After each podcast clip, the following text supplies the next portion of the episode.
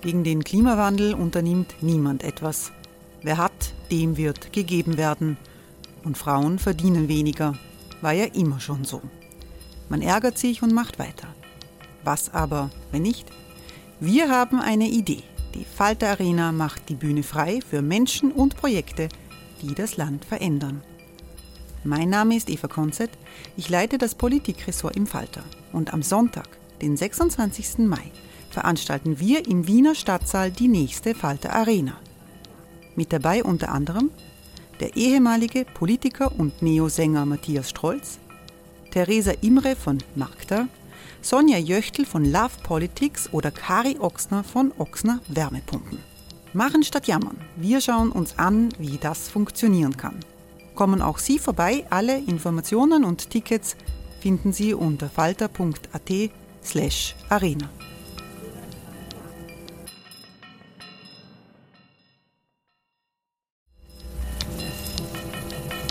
Falter-Podcasts werden durch Werbung unterstützt.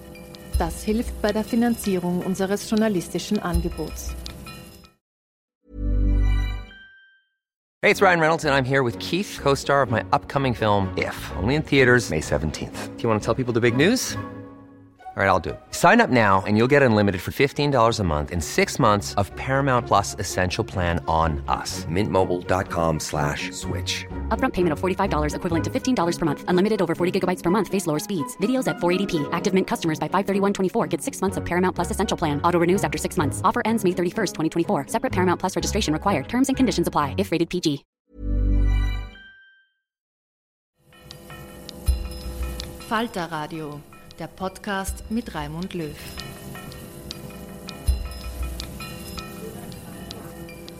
Sehr herzlich willkommen, meine Damen und Herren, im Falter Radio. Was Wladimir Putin mit Donald Trump zu tun hat, wo die Wurzeln des Ukraine-Krieges liegen, welche Chancen ein geeintes und demokratisches Europa hat und wie groß die Herausforderung durch das autoritäre Herrschaftssystem in China ist. Das sind alles Fragen, die Ihr Podcast-Gestalter in einem launigen Gespräch über die Weltpolitik mit Christian Ulsch, dem Außenpolitikchef der Tageszeitung Die Presse, diskutieren durfte. Anlass war eine Präsentation meines neuen Buches Welt in Bewegung, warum das 21. Jahrhundert so gefährlich geworden ist, das vor kurzem im Falter Verlag erschienen ist, im Café Baharat in Gundendorf in Wien. Das Buch nennt sich Welt in Bewegung in Anlehnung an eine äh, AZ-Kolumne, wie ich dem Vorwort von, von, äh, von Ostenhof äh, entnommen habe. Kannst du dich eigentlich erinnern, dass es jemals so viel Bewegung gleichzeitig in der Welt gegeben hat, dass es eine derartige Ansammlung von Krisen gegeben hat, die sich derart massiv übereinander legen. Wir hatten Finanzkrise, wir hatten eine äh, Pandemie, wir haben den Ukraine-Krieg, wir haben äh, jetzt eine Inflation, Lebensmittelpreis und Energiepreis, Energiekrise. Du bist sozusagen schon lange im Geschäft. Kannst du dich erinnern, dass jemals so viel zusammengekommen ist?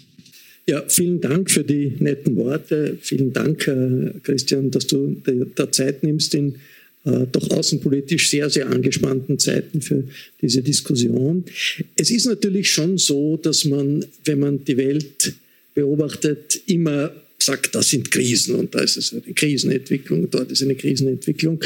Ähm, hängt ein bisschen mit der Kommunikation zusammen, hängt damit äh, immer äh, damit zusammen, weil das, das Gefühl auch dahinter ist. Es ändert sich irgendwas und das ist unberechenbar. Ich glaube, dass Entscheidende ist, dass man versucht rauszukriegen, ob das jetzt eine grundsätzliche ein Einschnitt ist, ein wirklicher Einschnitt ist. Und das, glaube ich, ist das, was wir jetzt haben durch diese Kumulation von verschiedenen äh, Systemkrisen und von verschiedenen Bereichen, in denen es nicht mehr so weitergehen kann, bis, bis bisher weitergegangen ist. Und das zu begreifen, und das auch mental zu begreifen, intellektuell zu, äh, zu begreifen, ist nicht leicht. Weil man denkt ja immer letztlich, naja, das wird schon weggehen, weil äh, es war ja immer so, dass die Demokratie überlebt hat und dass dann irgendwo ist geschossen worden, aber bei uns ist nicht geschossen worden. Also dieses Gefühl, man will weg verdrängen, das, was hier äh, in Wirklichkeit ein Einschnitt ist, das ist sehr groß. Und das ist vor allem natürlich in der Politik sehr groß. Das ist auch in unserer, unserer Branche nicht ganz klein. Und das, glaube ich, war ein bisschen auch im Rückblick auf die letzten Jahrzehnte eigentlich die Herausforderung, die ich äh, gesehen habe, äh, in Situationen wirklich zu äh, schreien und sagen, Kinder, da passiert etwas Riesiges.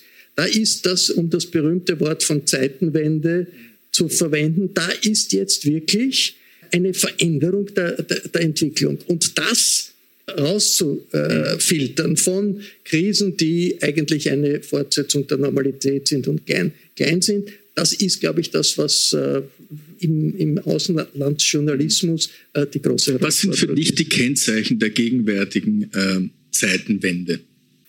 Ich glaube, dass wir in einer Situation sind, in denen die große Bewegung zu mehr Partizipation, zu mehr Demokratie, zu mehr Vielfalt, die es gegeben hat in den verschiedenen Weltteilen, in den verschiedenen Systemen, äh, von den, ich würde damit 68 sogar anfangen, bis zu den Revolutionen von 89, bis zur äh, ähm, Sieg der liberalen Demokratie über den äh, poststalinistischen äh, Kommunismus. Das war eine solche Bewegung, wo viel möglich war, viel offen war, Partizipation positiv war, Grenzen sind verschwunden und äh, man hat eigentlich die Grundidee gehabt, ja, es ist jetzt ein, ein, die Offenheit zu mehr Selbstbestimmung. Ja?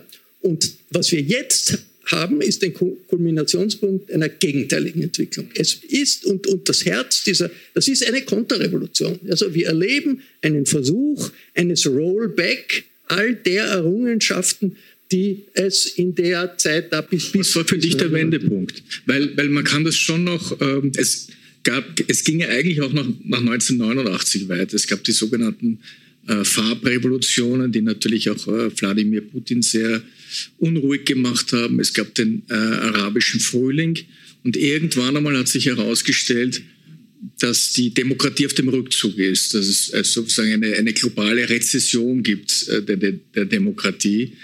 Ähm, war das für dich ein schleichender Prozess oder gab es für dich einen Punkt, wo das, äh, wie gesagt, gekippt ist? Das ist in Schüben gekommen und die Niederlage der, des, des arabischen Frühlings war eine ganz wichtige Weichenstellung in Richtung autoritäre Regime äh, kommen wieder, Diktatoren äh, werden wieder, sind wieder in. Und das hat sich nicht nur auf der Ebene der, jetzt der politischen Entwicklungen in der äh, früher hat man gesagt, dritten Welt äh, abgespielt. Das hat sich auch bei uns abgespielt. Also das, was es gegeben hat an Aufschwung von nationalistischen, rechtspopulistischen, autoritären Parteien und Strömungen, die plötzlich da waren und das äh, ideologisch das Heft in der Hand gehabt haben. Höhepunkt dann natürlich mit dem Sieg des, des äh, Herrn Trump äh, in Amerika bei den äh, Präsidentschaftswahlen und das war in Verbindung, das ist alles unterstützt worden, natürlich von Putin, unterstützt worden von Russland. Und wir haben irgendwie die Situation, äh, also ich erinnere mich noch in meiner Jugend, wenn man irgendwo was gegen den Kapitalismus gesagt hat, haben alle gesagt, geht's nach Moskau. Ja, also das war, also die, den Linken haben die Rechten gesagt, geht's nach, geht's nach Moskau. Und jetzt haben wir eine Situation, wo die Rechten ich meine, nach Moskau schauen und sagen, ja, wir möch, möchten das auch ganz gern so haben. Also die, äh, der Herr Strache oder die Frau Le Pen, die also alle... Äh, ja, mittlerweile schauen sie nur mal verschämt nach Moskau, nicht? Ja, ja, natürlich. natürlich. Und das ist jetzt der Kulmin. Das, das war aber auf politischer mhm. Ebene und das ist eine politische Entwicklung gewesen. Da glaube ich, da muss, war auch eine politische Debatte nötig, hat es auch gegeben. Und das ist jetzt aber eine neue qualitative Stufe mit dem Krieg. Weil sozusagen, wenn äh, geschossen wird, wenn Panzer entscheidend sind, wenn entscheidend sind, welche Waffen äh, setzen sich durch, dann ist das nicht eine Frage der Argumente, sondern das ist eine andere Ebene. Und das ist für mich jetzt also der Punkt, wo man sagt, also da ist wirklich mit all den Phasen und, und, und all den Ebenen, die du genannt hast, das ist eine äh, Situation, in der sich eine neue Welt mit neuen Herausforderungen herausbildet, in der wir als Demokraten im Hinterkopf haben müssen, ja, also die demokratischen Recht, Rechte sind nicht da, die existieren nicht so wie Denkmäler oder sonst was, sondern die müssen dauernd verteidigt werden. vielleicht auch mit der Waffe in der Hand, wie in der Ukraine, auf jeden Fall politisch, auf jeden Fall gesellschaftlich. Ich fand, ich habe diesen äh, Kommentar von dir erwähnt, 2014, den ich wirklich sehr klarsichtig äh, fand. Der heißt, glaube ich, äh, Putin will die Sowjetunion ohne Sozialismus, wo du damals schon interpretiert hast oder gesehen hast, diese imperiale, neoimperiale Absicht Russlands, die sich damals halt auf die Krim zunächst erstreckt hat, aber auch schon äh, in Richtung Ostukraine. Und eigentlich war ja die Absicht, die, die Ukraine zu kontrollieren, schon vor acht Jahren äh, erkennbar und eigentlich auch schon davor. Ja persönlich gefragt, hat dich dennoch überrascht, dass äh, Wladimir Putin die Invasion gewagt hat am, am 24. Februar dieses Jahres? Selbstverständlich. Da waren wirklich, ich außer dem CIA waren alle überrascht. Das ist ja eine, äh, das war, war ja wirklich auch eine, eine Besonderheit. Dass, ich meine, der CIA hat sehr oft Lügen verbreitet und er hat uns sehr oft auch in die Irre geführt, aber in dem Fall völlig äh, recht gehabt hat. Wochenlang schon vor dem äh, Einmarsch, sozusagen den Ukrainern gesagt, den Europäern gesagt, den Chinesen gesagt, äh, Putin bereitet einen Einmarsch vor, einen gewaltsamen Krieg, eine Gewaltaktion. Und das hat niemand wirklich geglaubt. Warum glaubst du, war das so? Niemand vorstellen, weil das eine solche Zäsur ist und man nicht verstand, erst im Nachhinein jetzt versteht und nicht verstanden hat, dass da in Russland, dem Land mit der wunderbaren russischen Kultur, mit der wunderbaren russischen Sprache, mit äh, dem Aufbruch, den wir alle erlebt haben und unter Gorbatschow. Ich war damals in Moskau und hat das gesehen, also die, die Angst weggegangen ist äh, von den Menschen, die Menschen plötzlich miteinander äh, reden konnten, äh, sich nach außen gewandt haben und das war ein Befreiungsgefühl und das war russisch. Also es gab ja in 89 nicht nur Revolution in Prag und, und, und äh, Bukarest, sondern auch in Moskau. Ja? Ist nicht so tief gegangen, aber doch. Und die Folge war dann eben, dass die Sowjetrepubliken selbstständig geworden sind. Also dass ein solcher Staat, eine solche Kultur, eine Kehrtwende in Richtung faschistoid, aggressiv, nationalistisch macht, wie das jetzt passiert ist, das war nicht vorstellbar, ist schwer vorstellbar. Also ein bisschen, ich bin sozusagen ausgebildeter Historiker und man denkt natürlich immer, äh, es hilft vielleicht, dass das historische Denken als Krücke. Aber, schadet zumindest nicht. Es schadet nicht. Aber natürlich war auch für die, also wenn ich jetzt sehe, die Russen, die dem, russischen Demokraten in Wien, in äh, Israel, in Paris, überall, die sind verzweifelt, so wie die Deutschen nach 1933, nach der Machtergreifung Hitlers, die äh, nach New York gegangen sind, nach London gegangen sind, nach Kalifornien gegangen sind, weil ihr Deutschland, ein Kulturvolk mit, mit, mit tollen Denkern und Dichtern und so weiter und so fort, äh, in die Barbarei. Gut, aber in, in Russland gibt es natürlich auch diese, diese autoritäre ähm, Tradition. Und ich, ich glaube, das war sozusagen auch ein schleichender Prozess äh, in Russland. Vielleicht haben wir von außen auch diese Zeichen lange Zeit nicht deutlich genug erkannt. Also ich denke mir, ja, natürlich, so ein, ein schleichender Prozess, aber es ist nicht, also ich, ich wehre mich gedanklich, ich glaube auch, es, ist, es stimmt nicht, äh, zu sagen, also dass der Putin hat das alles schon vor 20 Jahren geplant und das ist ja sozusagen eine große Verschwörung des Putin, der äh, damals schon darauf hingearbeitet hat. Der Putin war, wie er von Jelzin die Macht bekommen hat, war er vor allem auf Stabilität. Und das war, was angekommen ist in Russland, dass nach den chaotischen Jahren unter Boris Jelzin die Preise irgendwie wieder halbwegs stabil sind, die Leute ihr Einkommen haben und eine gewisse Art von Stabilität, eine Mittelschicht entstanden ist. Und da war äh, Putin jemand, der sich das offen gelassen hat. Also es gibt die berühmte Rede von Wladimir Putin vom Deutschen Bundestag, 2000, glaube ich, zwei oder, oder so, wo er Deutsch gesprochen hat. Und er hat ja auch, ich meine, das hat ja auch damals dem Obama äh, äh, dem, dem, Bill Clinton hat er, hat er gesagt, ja, wir sollten irgendwie äh, uns überlegen, wie wir das mit der NATO machen. Und dem Obama hat er das auch mal gesagt. Ja? Das, das heißt, die, die, die Geschichte, also die, die NATO, die sicherlich Fehler gemacht hat, aber das war damals, war Putin, also waren die Amerikaner, die NATO, die Europäer waren nicht automatisch ein Feindbild, gegen, den man Krieg, gegen das man Krieg mhm. führt. Ja? Das, hat sich, da hat sich, das hat sich radikalisiert. Mhm. Gut, im Nachhinein ist man immer gescheiter und das Buch liest sich von hinten anders. Ich finde es schon auch interessant, dass zum Beispiel unübersehbar ist, dass er ein repressives System äh, errichtet und die Medien gängelt. Er hat ganz früh begonnen, beispielsweise diesen äh, Fernsehsender NTW äh, zu schließen und es dann schon zu erkennen, ähm, er hat auch sehr brutal Krieg geführt in, in Tschetschenien. Zwei Tschetschenienkriege hat es gegeben, einer von Jelzin, einer von ihm. Ja. Einer von ihm und, und auch aus der Luft, auch mit, mit maximaler Zerstörung. Und ja, das hat man vielleicht dann auch nicht so äh, wahrgenommen, weil er sozusagen so wirtschaftsliberale Anwandlungen hatte. Ne?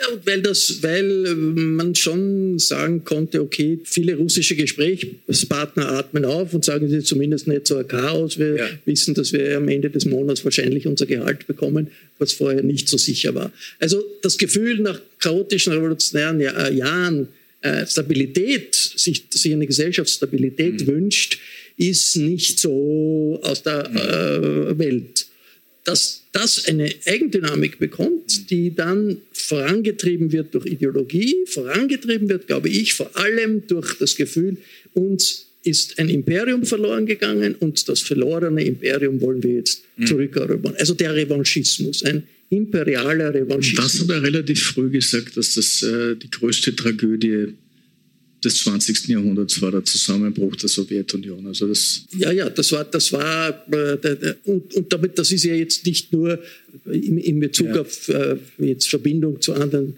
äh, Nachbarstaaten, Sowjetrepubliken und so weiter, sondern das war immer verbunden auch mit einer Rehabilitierung von Stalin. Irina Scherbakowa ist eine, eine russische Historikerin, die mhm. Memorial mitbegründet hat, eine NGO, die sich mhm. um die Opfer des Stalinismus gekümmert hat.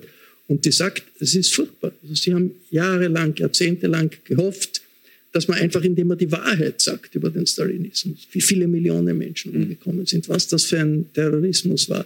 Und das bewiesen haben mit Dokumenten, mit Gräbern, mit Gedenkstätten, was auch immer, dass das eigentlich das als Wahrheit ein Faktum ist. Und das ist weggeschoben heute durch die mhm. Propaganda und die sie, sie sagt, es ist zum Verzweifeln. Also die Durch, äh, Durchschnittsrussen aufgrund von all diesen, diesen Faktoren sind der Überzeugung, ja, Stalin war ein, äh, hat, äh, hat uns den, war ein wunderbarer Feldherr, hat den großen Vaterländischen Krieg geführt und gewonnen und ist eigentlich ein Vorbild für die heutigen Zeiten. Und da ist man weg. Da und, und, und interessant finde ich, dass gleichzeitig äh, Putin angeknüpft hat, ideologisch an Denkern, äh, an eher so Blut- und Bodendenkern und, und, und wirklich harten äh, Nationalisten wie, wie Ilya Repin. Und, und diese Gleichzeitigkeit finde ich interessant. Du, du, du, quasi, du schützt das Erbe äh, eines, äh, eines Stalin, also eines, eines totalitären kommunistischen Herrschers und gleichzeitig baust du aber eine äh, eher extrem rechte Ideologie auf. Weil natürlich der Marxismus-Leninismus äh, als Ideologie nicht mehr funktioniert. Das war auch keine nationalistische Ideologie, das war nicht völkisch. Die Sowjetunion war ja kein völkisches Gebilde. Im Namen ist keine Nation. Union der sozialistischen Sowjetrepubliken. Da steht nicht Russland, da steht nichts. Ja. Das ist eine nicht als nationale staatliche Konstruktion ge ge gebildetes äh, Projekt. Und diese Kombination, jetzt sozusagen zu, äh, zurückzugreifen auf die tiefen russisch-nationalistischen Mythen, Peter der Große und, und äh, der Vergangenheit, aber die Methoden von Stalin, das ist übel. Allerdings, ja. Aber vielleicht muss man auch den, den Titel deines Kommentars nochmal überdenken. Glaubst, glaubst du, dass Putin tatsächlich die Sowjetunion wieder errichten will oder sich, beschränken sich äh, seine imperialen Ambitionen auf das, was er sozusagen heilige russische Erde nennen würde. In seiner Welt hat ja Ukraine keine Existenzberechtigung. Nicht? Es ist äh, alles heilige russische Erde, wo es äh, russische Bürger gibt. Das ist eher das Völkische dran. Und darum äh, ist die Sorge in Kasachstan zum Beispiel, ein großes Land, riesengroß, viel Erdöl, aber mit einer Elite, die kasachisch ist und die aber einer starken russischen Bevölkerung, russische Bevölkerung, vor allem auch dort, wo es viel Erdöl gibt. Und das führt natürlich zu Spannungen. Und wenn man dann das, ein Zentrum hat wie in Moskau, das äh, die Ideologie verbreitet, dort wo Russen sind und wo russische Erde ist. Das gehört eigentlich uns. Ist das natürlich eine Gefährdung der Nachbarstaaten sondergleichen. Und das ist eine Ideologie, die natürlich flexibel ist. Und jetzt, äh, was ist wirklich das Kriegsziel des Wladimir Putin? Das weiß man nicht. Ja, das ja. ist auch klar. Weil, aber das Kriegsziel des Wladimir Putin ist sicherlich nicht ein paar Dörfer in Donbass zu erobern, sondern ist die Ukraine als selbstständige Identität mit einer nationalen Identität zu zerschlagen und einen Marionettenstaat zu, zu, zu, bilden. Und das wird ideologisch vorbereitet. Also ideologisch Aber das ist mal Teil 1 ziemlich schief gegangen, muss man sagen, nicht? Also dieser Strategie. Weil er wollte ja offenbar auf Kiew losgehen und dort ein Marionettenregime das, einsetzen. Das, das, Ziel war, Kiew innerhalb von fünf Tagen zu erobern, Zelensky umzubringen und irgendeine Marionette dort einzusetzen. Warum glaubst du, hat er diese Invasion überhaupt gewagt? Es waren ja in den Wochen und Monaten davor ist ja ein äh, europäischer Regierungschef nach dem anderen nach Moskau gebildet und ich nehme an, dass ihm alle klargemacht haben, wenn er dort einmarschiert, wird es Sanktionen geben, die sich gewaschen haben. Warum glaubst du, hat er das nicht gefürchtet, diese Reaktion? Hat er den Westen sozusagen für schwach gehalten? den Westen für schwach gehalten und vor allem die Ukraine für schwach gehalten. Also das, glaube ich, ist schon. Die Vorstellung war sicherlich, dass es vielleicht nicht ganz so einfach geht wie bei der Krim, wo es keinen, überhaupt keinen Widerstand gegeben hat, sondern ein Teil der Bevölkerung so gejubelt hat wie die Wiener beim Einmarsch der deutschen Wehrmacht 38. Und er hat sich gedacht, das wird genauso sein, wenn er in Richtung Kiew marschiert. Das ist ja auch, äh, das ist jetzt, komme komm ich wieder mit einem historischen Punkt. Also man könnte ja sagen, dass die Annexion der Krim, der Einmarsch in der Krim, schon so ähnlich war wie der Einmarsch, der deutsche Einmarsch in Österreich. Nicht? Das ist Internet eben, eben 38, ja, ist, ja, ist, ist irgendwie international toleriert worden. Damals, genauso die Krim ist international toleriert worden, konnte, es, ja, ja. konnte Sieg verkauft werden, äh, war mit der Illusion verbunden, dass das damit aufhört. Und in Wirklichkeit äh, war das Gegenteil der Fall. Das ist, glaube ich, die Sorge. Und das wissen wir nicht. Also wir wissen nicht. Äh, ich glaube auch nicht, dass jetzt die ideologischen Kriegsziele das Entscheidende sein werden, wann es aufhört oder wie es aufhört, sondern das ist das Kräfteverhältnis. Hat es Severodonetsk gefallen? Äh, eine strategisch wichtige Stadt. Russland hat jetzt eigentlich fast ganz Luhansk erobert. Das ist einer der Oblaste wo ähm, Russland unmittelbar vor der Invasion gesagt hat, wir, sie erkennen das an als Volksrepublik. Was ist für dich das Stand jetzt das wahrscheinlichste Szenario, wie dieser Krieg äh, sich weiterentwickelt? Hey, it's Ryan Reynolds and I'm here with Keith, co-star of my upcoming film If, only in theaters May 17th. Do you want to tell people the big news? All right, I'll do it. Sign up now and you'll get unlimited for $15 a month in six months of Paramount Plus Essential Plan on us. Mintmobile.com slash switch. Upfront payment of $45 equivalent to $15 per month. Unlimited over 40 gigabytes per month. Face lower speeds. Videos at 480p. Active Mint customers by 531.24 get six months of Paramount Plus Essential Plan. Auto renews after six months. Offer ends May 31st, 2024. Separate Paramount Plus registration required. Terms and conditions apply if rated PG. Es wird glaube ich, eine lange militärische Auseinandersetzung werden äh, und bleiben. Das ist es ja jetzt schon, weil äh, die Alternative wäre, dass äh, die, russischen, die, die, Truppen der Russischen Föderation die Ukraine niederwerfen. Nicht? Dass die Ukraine jetzt äh, einen Gegenangriff macht und all das befreien kann, was hier von den äh, russischen Truppen besetzt wurde, ist nach allem, was uns die Militärs sagen und was wir uns auch vorstellen können, sehr schwer vorstellbar. Aber das wird lang gehen wahrscheinlich. Also die, es ist beeindruckend international die Unterstützung der Ukraine, die, einmal die militärische Unterstützung. Das ist ja in einem Krieg ist entscheidend, wer hat welche Waffen in welchem Zeitpunkt, wer kann sie wie einsetzen. Das ist, das, das ist zwar mhm. furchtbar für uns, das zu sagen, weil wir alle aufgewachsen sind in einer Zeit, in der wir gesagt haben, Krieg wollen wir nicht mit gutem Recht, in der Waffen- und Kriegsführung verböhnt war, äh, mit gutem Recht. Aber in, in einer solchen Situ Situation ist einmal das Entscheidende, wer setzt sich militärisch durch. Und das hängt einmal von Waffenlieferungen ab, von den Waffen, die man hat, von der Ausbildung der Leute und es hängt von der Moral der Gesellschaft ab.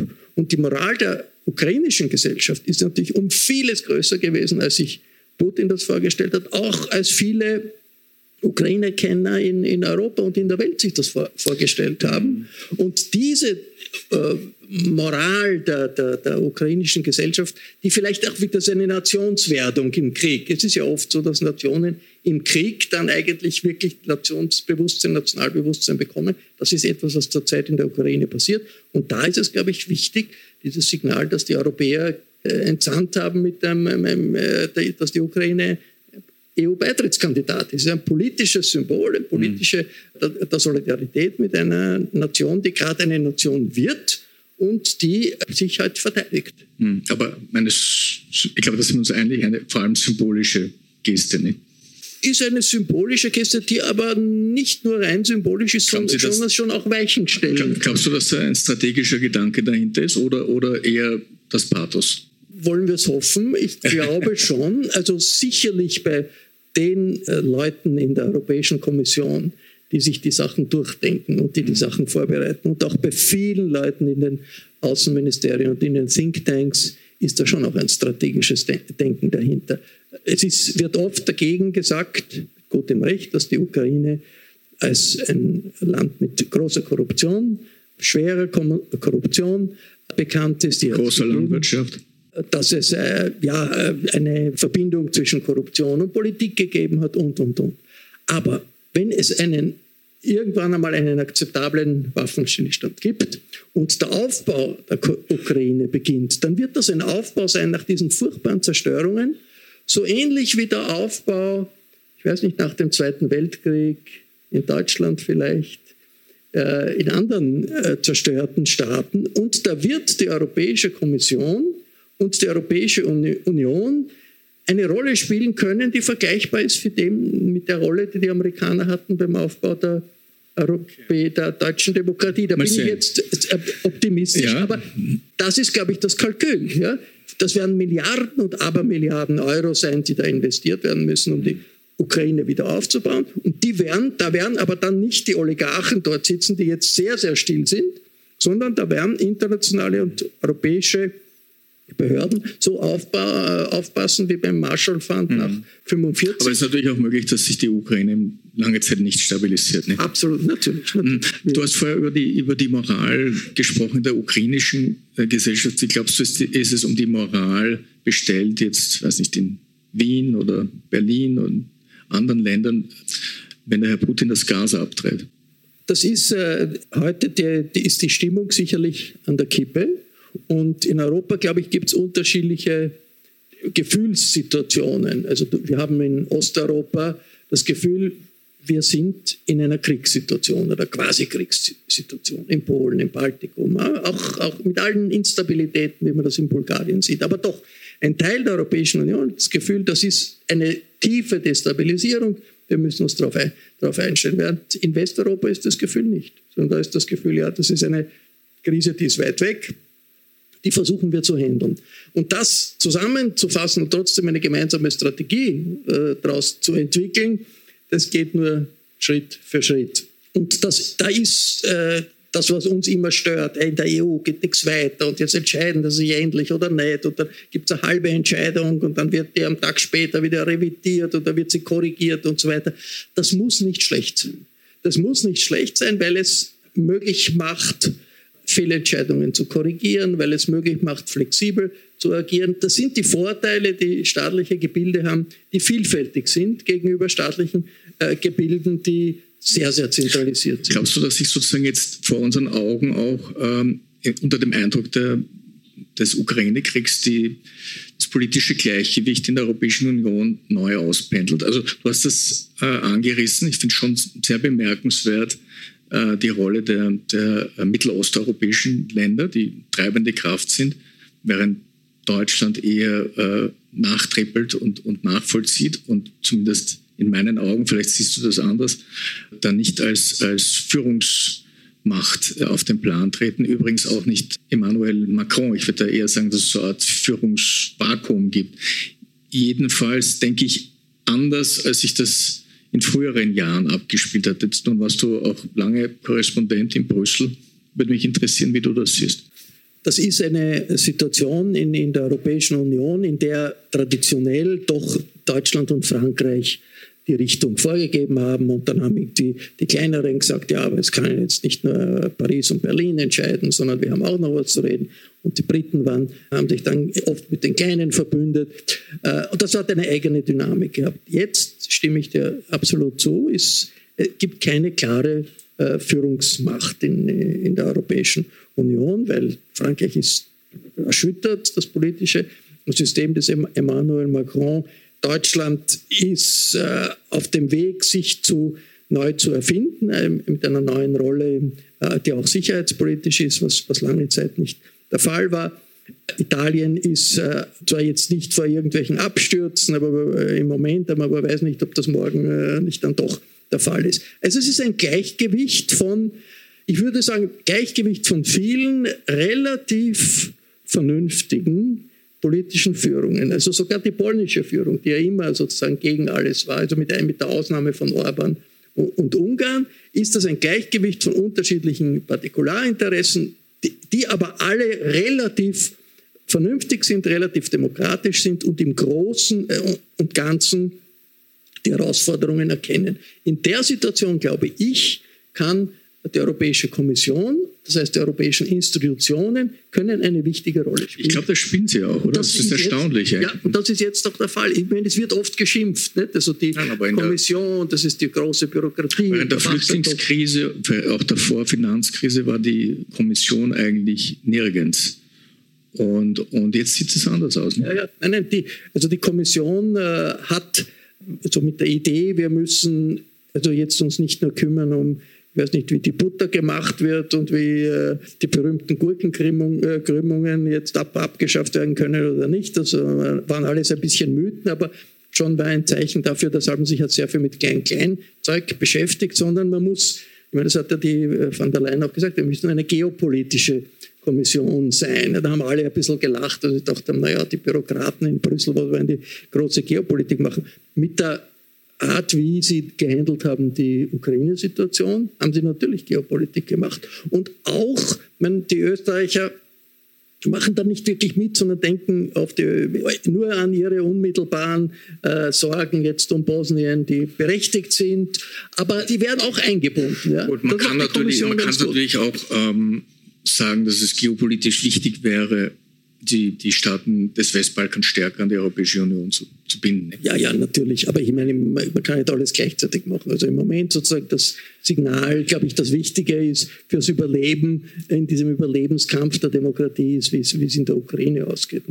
Also von daher die Priorität, glaube ich, war richtig. Und aber in einem Nachziehverfahren dann auch zu schauen, wie kann man jetzt verhindern, dass auf dem Balkan äh, wieder die Animositäten explodieren, die es gibt und die nicht weg sind. ich, ich, ich glaube halt, das Problem ist, äh, aber wir machen jetzt keine Westbalkan-Diskussion, das Problem ist, glaube ich, äh, dass die Länder des, des Westbalkan halt schon sehr lange äh, darauf warten, im Fall von Nordmazedonien, dass Beitrittsverhandlungen beginnen, im Fall von Bosnien, dass sie überhaupt mal einen Kandidatenstatus kriegen, im Fall von äh, Serbien, dass die, die Verhandlungen schneller äh, geführt werden. Also da ist, glaube ich, schon relativ viel Frustration entstanden.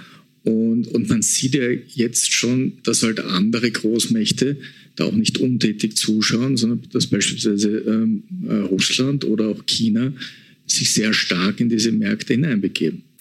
Absolut. Das ist ein Preis dafür, dass man halt auf Konsens, dass die Europäische Union sehr stark auf Konsens ist. Und wenn die Griechen sich aufregen, weil Mazedonien irgendwie einen Namen hat, der ihnen nicht passt, und das ist, erscheint uns skurril, aber das ist ein riesiges politisches Thema gewesen in Griechenland, dann hat man halt, ist man nicht drüber gefahren über einen Mitgliedstaat. Das gleiche jetzt mit Bulgarien.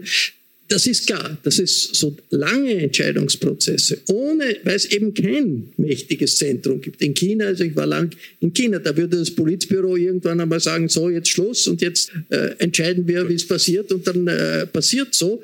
Nur werden dadurch oft auch Konflikte unter den mhm. Teppich gekehrt, die dann anders wieder kommen. Aber du hast völlig recht die äh, Verzögerung der Prozesse im Balkan mhm. haben natürlich äh, Unsicherheiten mhm. geschaffen, Frustrationen. Und das, das ermöglicht jetzt äh, Russland zum mhm. Beispiel da, da, da, da, plötzlich sehr populär zu werden. Welt in Bewegung heißt, heißt ein Buch. Ähm, glaubst du, dass Europa so stark in Bewegung kommt, sich eine derartige Dynamik äh, entwickeln können, äh, könnte, dass die Europäische Union auch nochmal strukturell äh, einen Quantensprung macht oder zeichnet sich das für dich nicht ab? Das, äh, der Quantensprung passiert, äh, ohne dass man es groß merkt, seit Jahren, seit zehn Jahren. Ja? Also, dass, dass die äh, Union einen riesigen Fonds hat zur, Abschüt äh, zur Stützung von der, der Staatsfinanzen und der Banken, riesigen Ausmaß, ohne dass man irgendwie groß die, jetzt die EU-Verfassung äh, geändert hätte, wäre früher undenkbar gewesen. Dass man einen riesigen Fonds macht, um die Wirtschaft zu stützen, in, vor allem in Italien und in Spanien, mit Schulden, die zwar nicht Eurobonds heißen und wo also die Deutschen äh, ja lange Zeit dagegen waren, aber es ist da, das Geld ist da. Das ist auch eine, ein, ein riesiger Sprung. Also das, es passieren mehr Dinge, als man das in den äh, mitbekommt und als man das auch sich selber vor, vorstellt. Diese Fazilität zur Anschaffung von Waffen für die Ukraine. Unglaublich. Also Österreich als ein Staat, äh, wo, wo die Regierung sagt, wir waren immer neutral, werden immer neutral sein und wollen verbieten darüber, dass man überhaupt darüber diskutiert, haben aber einen Paragraph in den Verträgen, auf den sie sich berufen können, dass sie zustimmen, dass die Europäische Union äh, Finanzen äh, für die Verteidiger, damit sich die Waffen kaufen können, gibt. Also ist alles ein kompliziertes Prozedere, aber zeigt eigentlich mhm. mir, dass die Resilienz der europäischen Integration viel stärker ist, mhm. als man das aufgrund des mhm. politischen Getöses äh, vermuten würde. Ob das jetzt einmal einen Sprung geben wird, dass man sagt, ja, wir haben jetzt einen europäischen Bundesstaat, ähm, so wie es die Vereinigten Staaten mhm. von Amerika gibt, mit einem gemeinsamen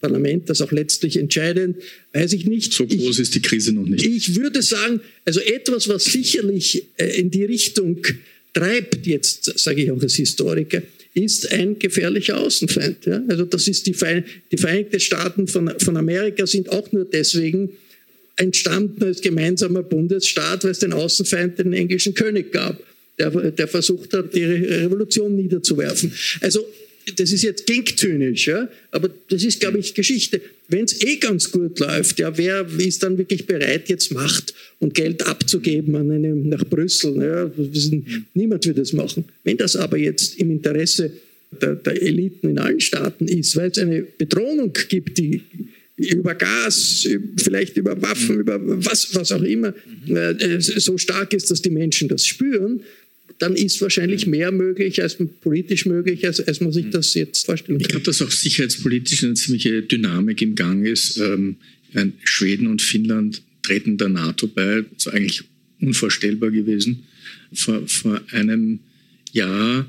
Trotzdem ich finde es schon auch bemerkenswert, nach wie vor ist natürlich Europa unter dem Schutzschirm der NATO. Und wir hatten einen US-Präsidenten, der mal die NATO als obsolet bezeichnet hat. Und dann sah das alles nicht mehr so stabil aus. Und dieser Mann könnte ja durchaus in zwei Jahren wieder zurückkehren ins, äh, ins Weiße Haus. Was dann? Glaubst du, dass sich dann die Europäer zusammenraufen und sich sicherheitspolitisch auch auf eigene Beine stellen? Also es hat sich sicherlich die Funktion der NATO hat sich einfach verändert, weil sich die Weltlage verändert hat und die Situation in Europa verändert hat. Also es ist, wenn sich die objektiven Verhältnisse verändern, so verändert sich auch der Charakter von Bündnissen und von Allianzen, auch von Militärbündnissen. Also die äh, NATO hat eben Kalten Krieg eine andere Rolle äh, gespielt als nach dem Kalten Krieg. Nach dem Kalten Krieg waren das die äh, sehr viele Auslandseinsätze, über die man diskutieren kann. Das heißt back to the roots, ne?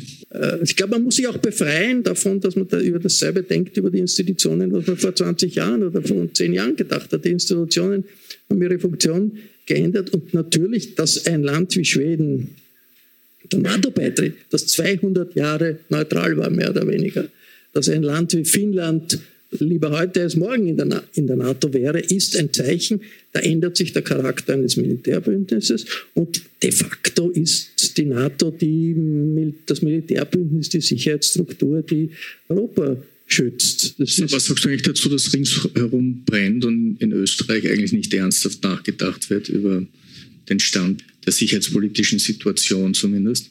Also das finde ich ist traurig ja, und das ist ein, ein Zeichen dafür, dass unsere, die Öffentlichkeit in Österreich und die Eliten in Österreich die Augen zumachen, wenn sich die, die Welt verändert rundherum.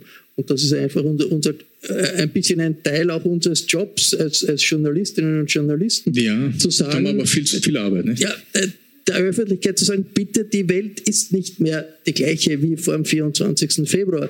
Der Aufruf von Intellektuellen und, und, und äh, äh, Politikwissenschaftlern, äh, die zumindest sagen, also man muss da jetzt diskutieren, was das bedeutet, ist ja ein Minimum. Ist ein absolutes Minimum. Selbstverständlich, also man kann doch nicht, wenn sich rundherum alles ändert, sagen wir diskutieren nicht einmal, was das für uns für Auswirkungen hat.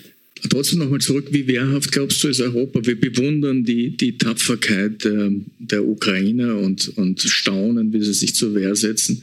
Wie wehrhaft glaubst du ist, ist äh, wäre Europa?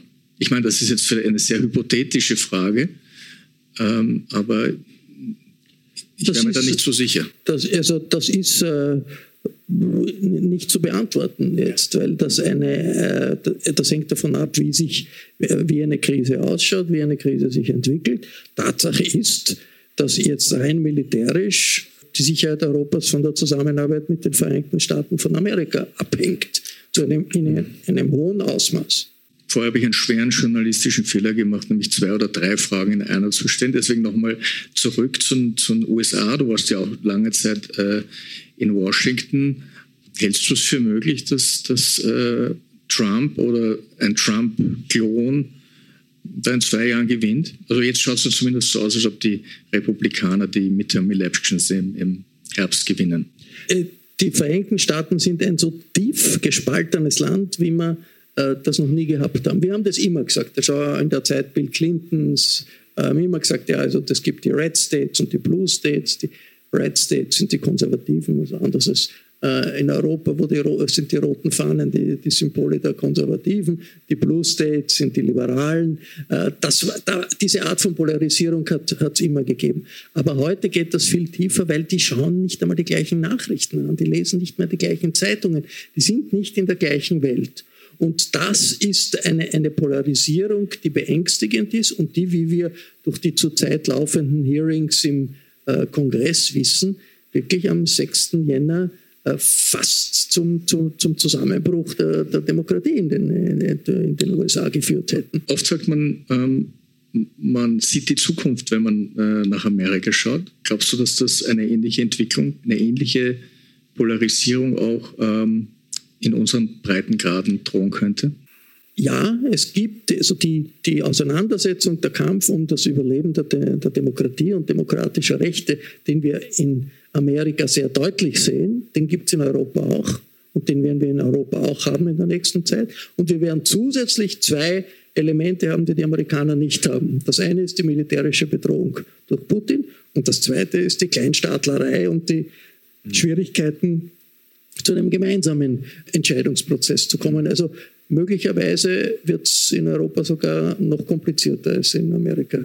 Aber jetzt funktioniert die Zusammenarbeit zwischen Europa und, und USA eigentlich ähm, erstaunlich gut, muss man sagen. Also es ist ähm, jetzt im, im Zeichen der Ukraine-Krise. Aber es gibt auch ein Phänomen, das wir vielleicht, äh, wo wir eine Tendenz haben, es zu übersehen. Äh, es, haben sich, es haben zwar sehr viele europäische Staaten äh, Sanktionen verhängt, auch die USA, auch Kanada, äh, Japan, Australien. Aber ein sehr großer Teil der Welt möchte sich da eigentlich heraushalten und das keine Sanktionen äh, verhängen und es sich weiterhin gut stellen mit, mit Russland und, und China. Wenn du diese ähm, Anordnung ansiehst, erkennst du da schon Strukturen ähm, einer, einer neuen Weltordnung? Naja, es ist ganz klar. Also die äh, Zeit ist vorbei, in denen die USA die einzige Supermacht waren und das einzige Supermacht agiert haben. Die ist vollständig äh, vorbei. Äh, das, was wir sehen in Afrika, auch in Asien, ist die Bürde des Kolonialismus, äh, äh, die, das Nachwirken des Kolonialismus, weil Südafrika, ein, ein, eines der wichtigsten Länder äh, des Kontinents, sagt halt, die Sowjetunion hat unseren Befreiungskampf gegen den Apartheid unterstützt, während in Europa alle lange Zeit sich überlegt haben, ob das nicht eigentlich was Gutes ist, vergessen wir nicht. Und das ist diese Skepsis, diese Nachwehen des Kolonialismus gibt es im globalen Süden. Und das gibt es auch in Bezug auf die USA. Wenn der CIA etwas sagt, denkt da jeder über die Lügen äh, zu den äh, Massenvernichtungswaffen, die es nicht gegeben hat, des Saddam Hussein. Der, wenn äh, die USA sagen, das ist eine illegale Invasion, äh, denken sehr viele an den Irakkrieg. Der Unterschied, glaube ich, oder was unterschätzt wird, das sind ja auch viele Argumente, die wir oft hören und die, die auch bei uns eine Rolle spielen.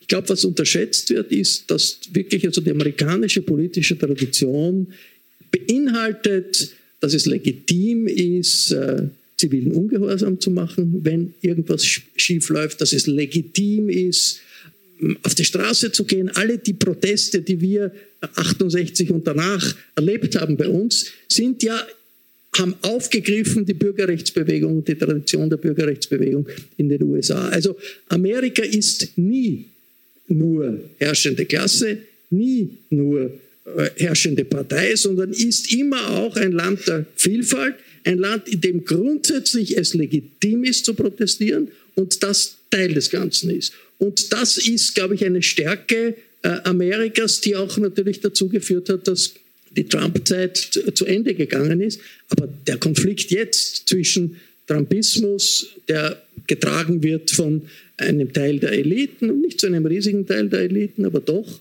und getragen wird von einer weißen Gesellschaft, den, den, Weißen äh, in der Bevölkerung, die so sehen, okay, die Weißen sind nicht mehr die automatisch die Herren, sondern es ist eine Multikulti-Gesellschaft. Die Fähigkeit darauf zu reagieren, dass ein Land, das in dem die Weißen dominant waren, immer traditionell, und das jetzt eine Multikulti-Gesellschaft ist, das ist etwas, was wir bei uns genauso haben. Das sind ja genau unsere Schwierigkeiten, unsere Diskussionen, äh, die wir haben. Also ich glaube, dass äh, die Verbindung mit Amerika und der Blick auf Amerika für die Art Auseinandersetzungen, die wir brauchen, um rauszukommen aus dieser Krise, gut ist. Was ich faszinierend finde, ist, dass ähm in den USA schon lange eine außenpolitische Tendenz gibt, sich verstärkt äh, China zuzuwenden. Das war schon unter Obama so.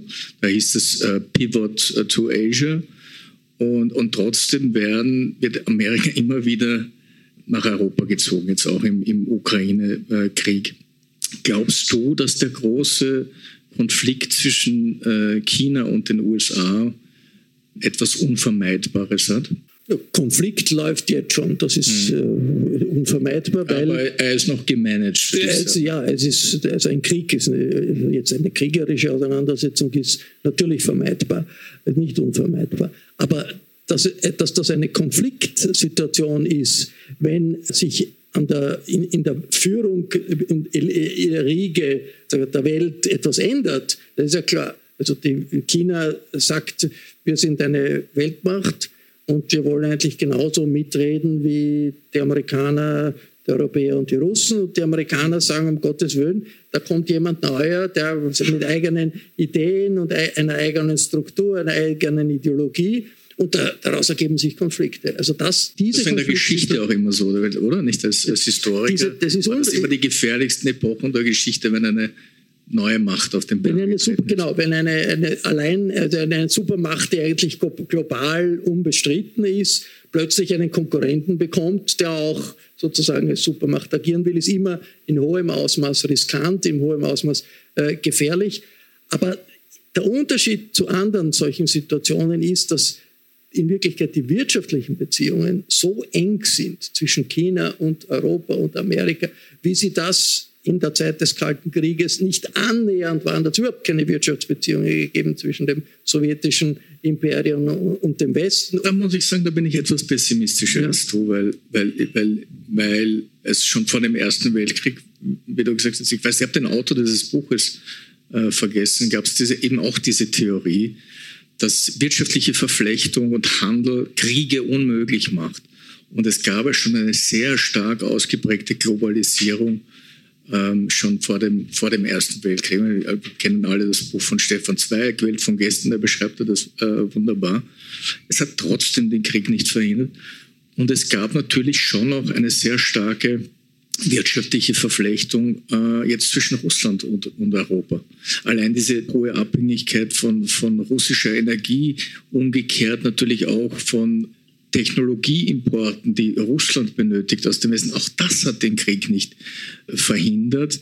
Also warum sollte diese enge wirtschaftliche Verflechtung zwischen China und USA dann zwischen diesen beiden Ländern einen großen Konflikt verhindern oder eine militärische Auseinandersetzung? Es ist ein Unterschied zum Kalten Krieg. Das, glaube ich, ist, ist, ist, ist ein äh, äh, wesentlicher Punkt. Es gibt eine hochgefährliche Situation, das ist die Situation um Taiwan. Und Taiwan ist äh, ein äh, Staat, der von Peking als Teil Chinas angesehen wird, sich selber nicht als Teil China ansieht und äh, in der chinesischen Verfassung steht sogar zur Wiedervereinigung mit der Volksrepublik ist die Anwendung von Waffengewalt legitim und gestattet äh, gegenüber Taiwan. Also das ist ein Überbleibsel des äh, chinesischen Bürgerkriegs und das ist eine Situation, die eskalieren kann, die außer Kontrolle äh, geraten kann, aufgrund von nationalistischen Stimmungen in China selbst, die teilweise gefördert werden, teilweise aber auch dann der Führung wieder zu groß werden und auch wieder zurückgedrängt werden. Aber es stimmt schon, also die chinesische Führung macht ein großes Thema daraus, hätte nicht sein müssen, ist gefährlich. Und auf amerikanischer Seite ist die Frontstellung gegenüber China äh, schafft natürlich immer das Gefühl äh, der Chinesen, wir werden umzingelt. Weil es nicht nur Amerika gibt eine amerikanische Militärpräsenz in Okinawa, es gibt eine amerikanische Militärpräsenz in äh, Korea, es gibt eine amerikanische Militärpräsenz den Philippinen, wenn man sich die Landkarte anschaut, dann werden ja alle chinesischen Strategen sagen, bitte, wir werden umzingelt. Wir müssen schauen, eine Möglichkeit haben, um äh, aus dieser Umzingelung rauszukommen. Und das sind natürlich, das wissen beide Seiten, dass diese Vorstellungen sind. Die Gefahr ist da, sicherlich, aber das ist eine Frage des politischen Willens, des politischen Know-hows und auch eine Frage was die Europäer machen. Also da, glaube ich, wären die Europäer als ein Faktor, wenn sie eine klare Politik hätten, eine klare China-Politik hätten, die sichtbar wäre, wären in beide Richtungen, könnten in beide Richtungen Glaubst du, ja? einwirken. Ich glaube eher, dass sich Europa entscheiden wird müssen. Glaubst du nicht? Kann sein, ja. Ich denke mir, dass äh, es schon viele Maßnahmen gibt, auf, auch auf amerikanischer mhm. Ebene, die die Europäer nicht unbedingt mitmachen müssen. Mhm. Also jetzt im technologischen Bereich, es gibt eine große Firma, äh, Huawei, die mhm. überall plakatiert und so. Da sind also die amerikanischen Experten überall mhm. herumgefahren und haben gesagt, also die Europäer dürfen mhm. nirgends Huawei einbauen in ihre Internetsysteme äh, für, für mobile. Ja, das ist natürlich eine politische Entscheidung, ob das jetzt, ob man das macht oder nicht, mehr als eine technologische Entscheidung. Also in solchen Fragen, glaube ich, also müssen die Europäer nicht äh, automatisch äh, amerikanischen äh, Ideen folgen. Dort, wo die Amerikaner Inhalte vertreten, also Menschenrechte. Aber kann nicht auch Technologie ein, ein Instrument oder ein Hebel zur Machtausübung sein, so wie jetzt Energie ein, ein Hebel zur Machtausübung ist in, in dem Ukraine-Krieg. Kann es, aber ich glaube, technologische Instrumente, um Macht auszuüben, denen kann man auch technologisch begegnen. Also ich würde doch einmal annehmen, dass wenn die Europäer ihren Grips zusammentun, dass sie es dann schaffen herauszukriegen, wo bei Huawei welcher Knoten jetzt äh, verwendet werden könnte oder gestoppt werden könnte in einer Krisensituation. Da ist, das ist eine Frage. Des Investments in technologisches Know-how. Ich glaube glaub halt, dass da leider Europa sehr schwach ist, dass, dass äh, die USA stark sind bei neuen Technologien und auch die Chinesen unglaublich aufgeholt haben, aber die Europäer hinterherhinken. Ist, ist wahrscheinlich richtig, äh, aber technologische mhm. äh, Sprünge sind, wenn man den politischen Willen hat und äh, das Gehirnschmalz hat und das gibt es in Europa, dann kann man das schon bündeln. Ja, ich würde noch gerne eine Runde sozusagen thematisch drehen, also nicht physisch, aber thematisch. Ähm, du warst ja lange in Peking auch als Korrespondent. Äh, für wie stabil hältst du eigentlich diese, diese politische Formation dort, dieses, dieses Regime?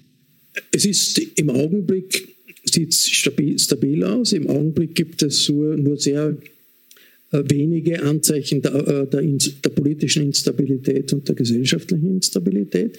Strukturell glaube ich, dass das Konstrukt einer, äh, ein, eines Einparteiensystems, einer, äh, einer einzigen Partei, über eine Gesellschaft und in der Partei noch dazu eines äh, Führers, einer Führungsfigur, die äh, als Person, man kann ja fast sagen, es ein, Parteien, ein, ein Personenregime schafft, der Widerspruch zwischen diesem politischen System und der Realität eines Riesenlandes mit 1,4 Milliarden äh, Bürgern, die unterschiedliche Interessen haben, unterschiedliche Traditionen haben. Wir sagen alle die Chinesen. Es gibt die Chinesen genauso wenig wie die Europäer. Die Sprachen sind unterschiedlich. Also Chinesen, die aus, die aus Guangdong nach, nach Peking kommen, versteht man nicht. Ja? Und die müssen irgendwie übersetzt werden. Ja? Die Schrift ist die gleiche. Die Sprachen sind unterschiedlich, ja? die Traditionen sind unterschiedlich. Äh, chinesische Küche gibt's äh, in Wien, aber in China nicht. gibt keine chinesische Küche, so wenig wie es europäische Küche gibt. Ja? Es gibt x verschiedene äh, Strömungen und, und, und Varianten. Also es ist eine Gesellschaft der Vielfalt mit unterschiedlichen Interessen. Und es ist ein politisches System, das völlig unfähig ist, mit diese Vielfalt zu managen und die irgendwie ins politische System einzuführen. Darum glaube ich, dass es strukturell nicht stabil ist. Interessant. Anders Herz, hättest du gedacht, dass sich das chinesische System mit wachsendem Wohlstand äh, auch politisch öffnen wird? Es gab ja diese Vorstellung sehr lange. Nicht? Dann gab es sogar, kann ich mich erinnern, Indikatoren dafür, ab wann eine Gesellschaft äh, demokratisch wird, ab welchem Wohlstandsgrad.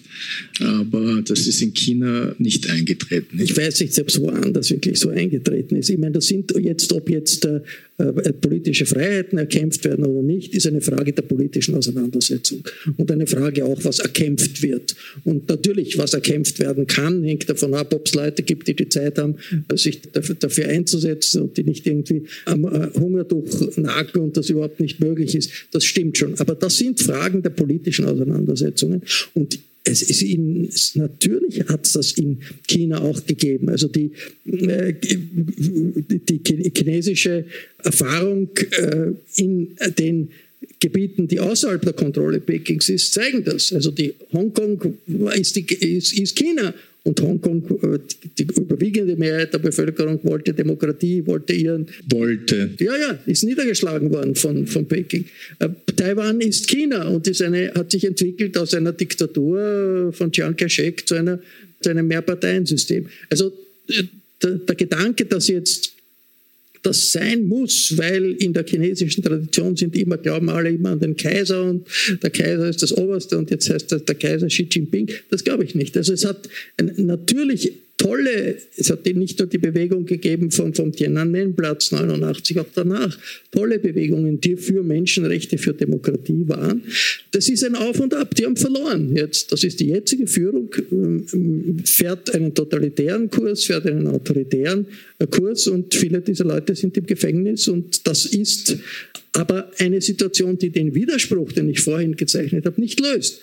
Also in China ist es immer wieder so, dass es plötzliche Wendungen gibt, wo wir dann alle ganz erstaunt sind. Und dass jetzt der Präsident Xi Jinping eine dritte Amtszeit haben will, ist ein Bruch mit der Tradition. Also seit Deng Xiaoping hat es in China das System gegeben, eine Partie äh, sozusagen führt den Staat zehn Jahre lang. Er will auf Lebenszeit. Er will, ja, naja, ja, ja, also jetzt ist einmal die, im Herbst ist, ist Parteitag, da ist die dritte, da wird nicht beschlossen werden, ja, auf Lebenszeit, aber die nächsten fünf Jahre. Und das ist ein Bruch mit dem Wechsel, den es gegeben hat seit Deng Xiaoping, seit der Reformzeit, weil alle gesagt haben, wir wollen das nicht mehr so haben wie unter dem Mao, wo also jemand äh, über Jahrzehnte äh, auch äh, das Land in alle Wahnsinn, in, in, den Wahnsinn wieder treibt und dann das Gegenteil, sondern das ist ein Wechsel. Und der Wechsel schafft ein gewisses Ausmaß an Stabilität und das, diese Stabilität ist weg. Und da werden natürlich, also wird es auch bei den Eliten viele geben, die, die, die äh, nicht einverstanden sind, das nicht wollen. Und äh, das kann, es passiert immer wieder, dass eine Führung sich verrennt in irgendetwas. Und das könnte sein, weiß ich nicht, bin kein Prophet, aber sozusagen die Null-Covid-Politik, die Wirtschaft, die plötzlich nicht mehr ordentlich wächst und das Veränderung des politischen Systems, in dem ein Personenkult um einen Führer sich auch niederschlägt darin, dass er äh, keine, keine Begrenzung für seine Amtszeit mehr hat, die ist äh, gefährlich. Zwei Themen will ich noch gerne ansprechen. Wie bewertest du eigentlich diese strategische Partnerschaft, die Russland und China abgeschlossen haben, knapp vor dem, knapp vor dem Ausbruch des Ukraine-Krieges? Ist der Russland nicht dazu verdammt, der, der Juniorpartner zu sein?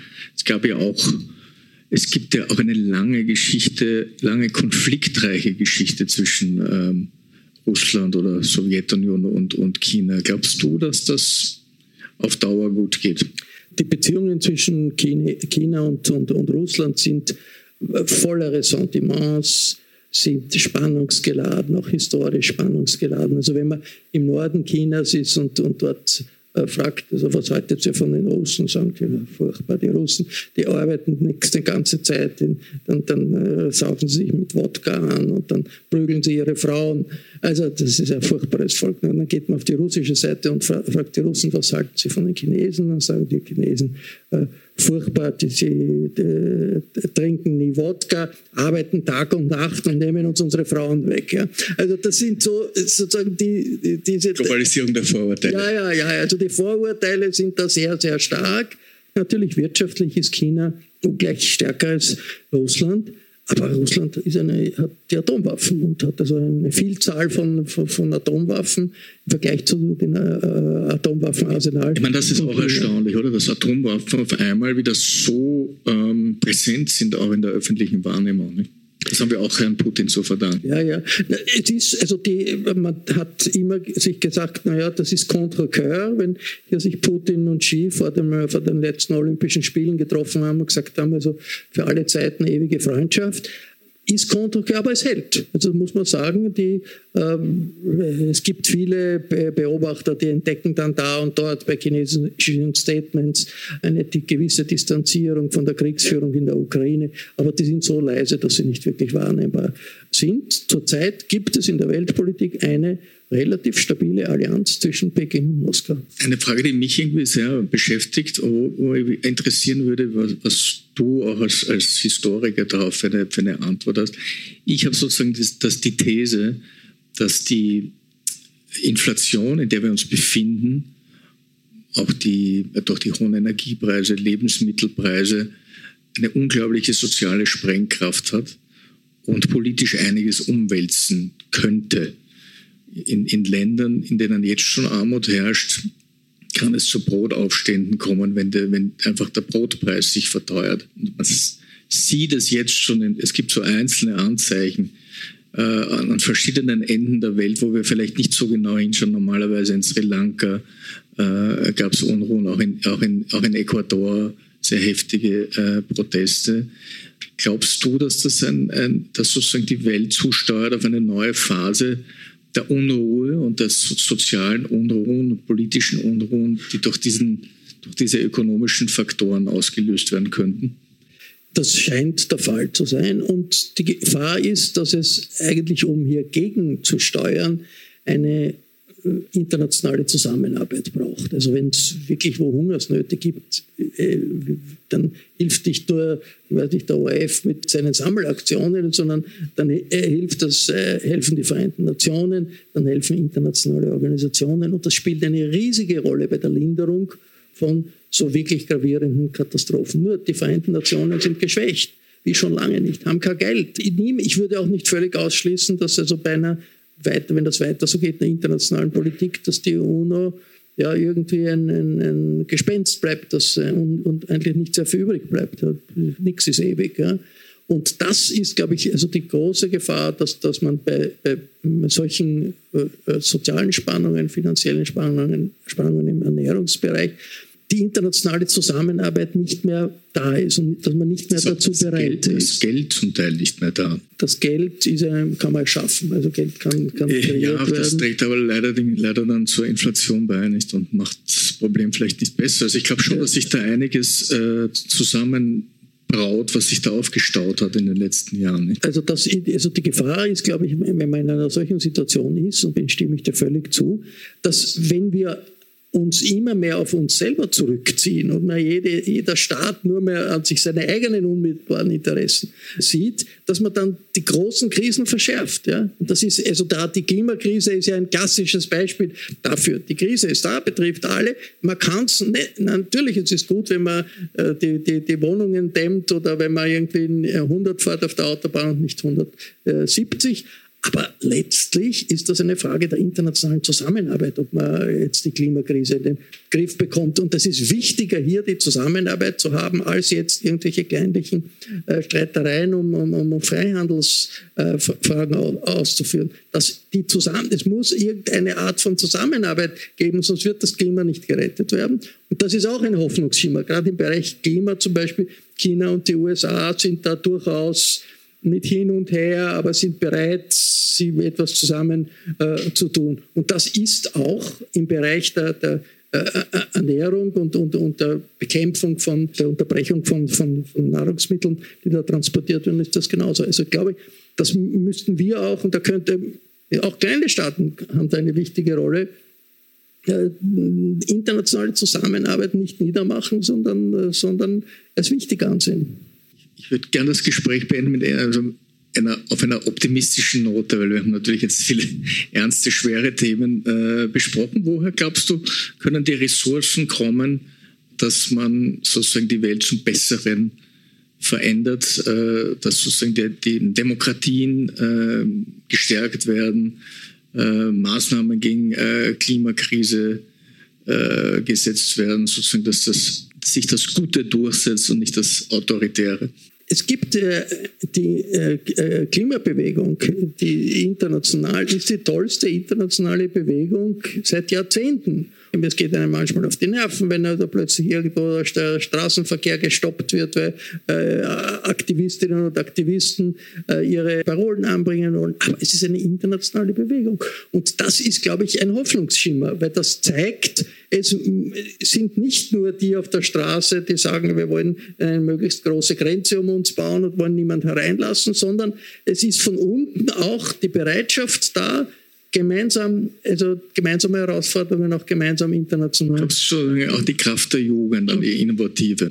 Die EU ist ja nicht zerfallen, nicht? Das ist ja, die das haben, haben viele gewünscht und haben das auch betrieben. Gut, das ist Großbritannien rausgegangen, das ist den Briten nicht so wahnsinnig äh, gut, äh, hat sie ihnen bekommen. Aber die Resilienz auf der einen Seite, das wäre sozusagen mein Optimismus, Element des Optimismus. Die Resilienz der liberalen Demokratie ist ziemlich groß. Das hat sich in Europa gezeigt, auch in Amerika gezeigt. Trump hat nicht gewonnen. Die Resilienz ist da. Und gleichzeitig gibt es eine Jugend und eine internationale Jugendbewegung, die einfordert vernünftige Dinge. Und das ist eine Kombination, da kann man sagen, also äh, nicht alles ist verloren. Vielen herzlichen Dank für das Gespräch. Ich kann das Buch wirklich empfehlen. Viele kluge Dinge stehen drinnen. Das Gespräch mit Christian Ulsch und die Buchpräsentation im Café Baharat im 6. Wiener Gemeindebezirk fand am 24. Juni 2022 statt. Mein Buch Welt in Bewegung, warum das 21. Jahrhundert so gefährlich geworden ist, ist im Falter Verlag erschienen und kann natürlich über den Falter Buchversand bestellt werden. Ich verabschiede mich von allen, die uns auf UKW hören. Weltpolitik wird im Falter regelmäßig analysiert. Ein Abonnement des Falter können Sie im Internet bestellen über die Adresse abo.falter.at. Ursula Winterauer hat die Signation gestaltet, Philipp Dietrich betreut die Audiotechnik im Falter. Ich verabschiede mich bis zur nächsten Folge.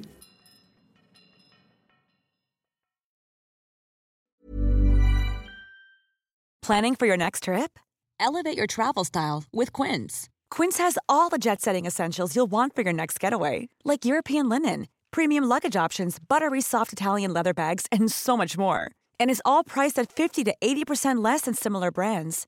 Plus, Quince only works with factories that use safe and ethical manufacturing practices. Pack your bags with high-quality essentials you'll be wearing for vacations to come with Quince. Go to quince.com/pack for free shipping and 365-day returns.